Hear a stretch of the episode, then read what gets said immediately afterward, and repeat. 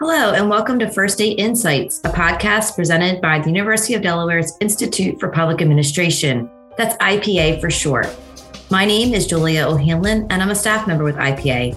We're located in the Biden School of Public Policy and Administration. In keeping with the U.S. Administration for Community Living's celebration of Older Americans Month, IPA and First State Insights have dedicated several conversations on community and university partnerships related to aging in place. As a follow up to my conversation with Maggie Ratnayake, Executive Director of Lori's Hands, several weeks ago, I had the opportunity to speak with several student volunteers and a Lori's Hands client on May 24th. Lori's Hands is a great organization in Newark, Delaware, providing service learning models that connect college student volunteers with older community members living at home with a chronic illness. Enjoy the discussion. So today I am joined by three of Lori's Hands participants Gabby Leri, Elise Hance, and Ruth Crump. So, Gabby and Elise have both served as student volunteers, and Ruth has been a Lori's Hands client, helping with her family member. And I just want to thank you all for joining me today. I thought we could start off by having you each chat a little bit about how you got involved with Lori's Hands initially. So, Gabby, did you want to kick us off? Sure. I am a senior biology student interested in healthcare and I'm kind of in pre med here at UD. So, when I heard about Lori's Hands, I thought this was the perfect opportunity to have a little bit more experience with you will know what I might see in my future. I have really enjoyed the opportunity to be able to do this, even if I wasn't going to pursue that, but it definitely has been beneficial when considering what I might want as a future career in healthcare. Fantastic. And what about you, Elise? I joined Lori's Hands and enjoy it because both of my parents have been involved in the healthcare industry, either as primary care doctor or running a nursing home. So I feel like I've been surrounded by people like the Lori's Hands clients and thought it would be a good idea to get some experience. Great. And Elise what what's your academic program and interest? I'm currently go- doing a bachelor's of science in chemistry and I plan on doing pharmaceutical research eventually after school. Ruth, how did you learn about Lori's Hands? Well, I was looking for any kind of help and assistance that I could get for myself with my husband with Parkinson's. I found it was a bit overwhelming in the beginning. So I was reaching out to different industries and different hospitals and programs. And I reached out to St. Francis Life Center and one of the or one of the um, employees there had given me some information on Lori's hands, which immediately stuck cord with me because I I retired from the University of Delaware. So it felt like it was meant to be, and it was. It was absolutely meant to be. That is fantastic. And so, Ruth, uh, we'll start with you on this question. What have been some of the highlights of your uh, shared experiences with Gabby and Elise? Well, they prepared and brought dinner to my husband and I, and it was excellent. They're excellent cooks. So we had a great time there. Then a few days later, they showed up here as a surprise with brownie mix. So we made brownies here and enjoyed the brownies. It's just it's just always very intriguing for me to be a part of, of these two lives. I, I love it. I've, I've always I've always felt like I was adopting two more people, and I I would in a second. So that's that's just the way it's been. It's been magnificent, and I think Elise and Gabby had a, a rather unique experience with my husband learning about the TV show The Waltons. Hmm. Oh, yes, The Waltons. I remember The Waltons. You know, but they saw it here. Yeah. An oldie but a goodie. That's a great show. I got very invested in that show. Um, so with that, what what have been some of your biggest takeaways um, from your involvement and and your time with with Ruth? Yeah, so I think the great thing for Elise and I is actually we already knew each other beforehand. We are roommates, and so we were grateful that we had the opportunity to be together for that sense. It made it definitely a little bit more comforting. But I think like from the start, we were nervous. We just didn't know what to expect or like what we would be doing. And I think the biggest takeaway is that we have been able to form a relationship with Ruth that I don't think we would have imagined we would have had when we first started. I do think that it is just great that we could come and be with her and talk about anything and everything. And there's no gaps in conversation. We are always um, entertained by each other, learning something new. So even if we weren't actually performing a task or something, I think it was nice that we were just able to be here and and talk to Ruth. Absolutely. Yeah, I think the majority of our relationship was definitely like around companionship and trying to, I guess, bring some excitement into the house and just kind of relax and have fun for a while, whether we were like watching TV or having milkshakes. But yeah. I, I was always really fun, and we would have plans to come here for an hour and end up staying for two. And just because we were having a good time and actually formed like a real relationship with Ruth.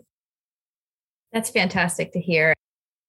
What do you think is the biggest thing that you've learned from one another something maybe you weren't expecting? I think that I really learned how resilient and positive people can remain like while they're dealing with a chronic illness, which that was really surprising to me. I kind of thought it would be, I guess, more I don't know, I just thought it would be different. Like um even when we do see Jim, like he he'll like have an attitude with you. it's like nice to see that there's still like personality and fun in the home. Gabby, what do you, what do you think? What was your biggest? What's one of been one of the biggest learning moments for you? Like I guess this kind of relates to what we have already talked about with what our relationship is like with Ruth. But I think both of us had the expectation that we were coming here to maybe help do things that Ruth like wouldn't want to do. Like, I don't know, like I didn't want to cook. Yeah.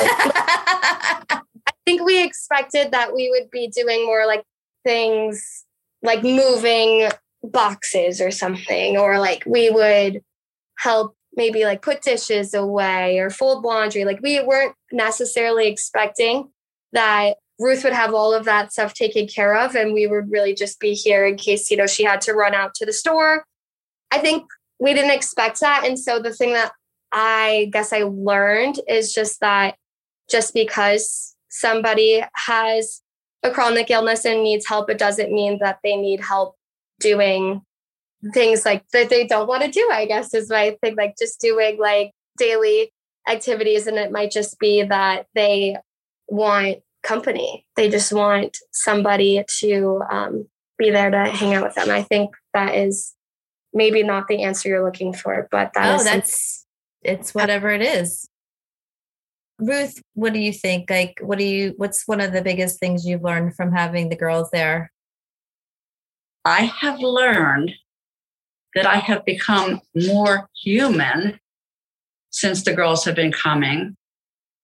Honestly, everyone in our fam- in our family was worried about me and whether or not I was going to have a breakdown or something. And when these two started to come, they said, Oh, we'll bring a surprise. I said, It's just always a nice surprise when you guys come. so it's, it's okay. And it meant the world to me to have these goosebumps that I have right now talking about them. And, and Jim enjoy, although he doesn't have the opportunity to really entertain a lot, nor does he have the desire to entertain. But he used to be very social. And I think with these two starting to come, some of that has come back out again. I've noticed a big change in him. So that makes a big difference to me as well. And our entire family has said what a change it's been. So that's I I would have loved to have somebody come and, and do the dishes. that wasn't what I needed at that. So so these these two were perfect. That's fantastic. I'm so happy to get to to talk with all three of you. Are there any additional features of the Lori's Hands program that you would want to share with you know your own peers whether it's your student peers or ruth you know friends or neighbors in in the newark community that you'd want folks to know about the program? I just think everybody well not everybody but everyone who's in need should reach out to lori's hands for whatever their situation might be so that, that the students can relate to that and find out welcome to the real world I, I think it's an amazing opportunity for both the students and those of us who are no longer students. I can't say enough about it. I, I just am totally enthralled. That's great. So, one of the things um, Maggie and I were chatting about when we talked was sort of the importance of having like intergenerational opportunities. And the benefits to you know multiple generations in in having those opportunities to share you know just different life experiences and just provide different perspective. Is that something that that you all have found uh, and that were, were you surprised about that? I know you mentioned a little bit like you weren't kind of sure exactly what to expect gabby when you came but talk a little bit about that aspect. I mean the, the intergenerational aspect is that something that that you would say is like really beneficial to you know and you would maybe offer an opportunity to have your peers engage in at some point? Yeah i think definitely. One thing especially with lori's hands i think for us it, it was a little bit more relatable since elise has had experience and exposure to kind of like what it's like with healthcare with her family and my desire to want to kind of pursue a career in that. But I also don't like think that you need to have those desires or that background to participate in Lori's hands. There's um something about just connecting with people that is part of the Lori's hands process and like in my experience at least and it's not necessarily something where it's like I want to help people in a capacity like a healthcare later in life. It's just that I want to be able to make connections with people and just like be of service to others, I guess. And I think that's a thing that people might not realize with Lori's Hands is that you can have absolutely no experience with healthcare, want to have any experience with that and still participate in it. So that's something that I would definitely say as far as like my peers or people who are even just starting at the university to get exposure to things like this, it's definitely a great opportunity despite what you want to do with your life. And with that, yeah, just like the values of the intergenerational relationships there, I know I can talk way too much to any person, and Elise can definitely vouch for me there that I um, talk a little bit too much sometimes. But I think that there is a difference between how the two of us talk with our friends and and people at school versus what it like to even talk to my family and and other people that I meet in the community. And I think Ruth is kind of being like us being able to talk with like our our family at this point. Like we can tell her everything about our day and hear everything about hers and it's not weird and it's nice to just hear about when we told her about our trip and she tells us about her other experiences and and her time at the university. I am a tour guide so she, we kind of related on the fact that she worked in the admissions office and i'm a tour guide. She knew what that looked like for me and even offered me some advice when i was struggling with that. So i think that it's definitely been beneficial in just being able to communicate with anybody Elise, to you, and you could both answer this, but into, yeah, you've both expressed and said you're interested in in healthcare related careers. How do you think your involvement in this program would will help with that future? So for me, since I know Gabby wants to do would like to do more like patient contact, and I kind of want to contribute to the healthcare industry from like behind the scenes chemically. Um, so I wouldn't have any patient contact or anything, but I always think that having some sort of understanding about like why you're doing something and like who it will affect is always beneficial to a career and also like a driving force. As far as intergenerational relationships, I'm an only child. So, and my grandparents live really far away from us. So I barely get to see them, especially with COVID. So I think like coming over to Ruth and Jim's house kind of like filled a little hole, I guess, because I have like almost no interactions with older people. Don't call me granny. but to like have exposure to a different age group that I don't really get to see often. That's great. Ruth, question for you. We talked a little bit before we started this interview about my interest in uh, and research on aging in place in Delaware. Tell me about what that means to you. Is is that something that's imp- important for you? Absolutely, one hundred percent. When my husband was confined to the bed, I was more interested in getting PT for him and getting him up. I don't I don't want him in bed. I want him to move. And I feel as though, you know, the programs that are involved with aging in place are tantamount to this community, to this age group. Nobody wants to go to a nursing home. You know, I would do anything in the world to stay right here. Well, I'd like for my husband to be up and about again, but I don't think that's going to happen, but we're still together. So that's okay. And then what, I mean, what does that mean for you to age? Like, how does that look and feel for you? Like, what's important in terms? I know somebody mentioned going out and running errands or going to the grocery store. Like, you know, in terms of your community and where you live, and what does that mean to be able to age in place successfully for you? Well, I'm fortunate. I'm right outside of town. So I have perfect access to a grocery store within five minutes and I do my orders online and they bring the groceries out to the car and I come right back home again. So Jim is not without me here. Most of the time, I still have somebody stay with him just in case. But he's always watched. I have cameras in the house and I can watch him when I leave. And if he starts to do something that I don't think he should, I will remind him that I'm watching. so, you know, I, and he doesn't realize that we have a camera. So he doesn't know how these things happen, but he might now. He may have heard me, but but uh, I, I I have been very fortunate, and my neighbors are absolutely phenomenal. If I call and I need help urgently, they're here in a flash. So I've been fortunate with that as well.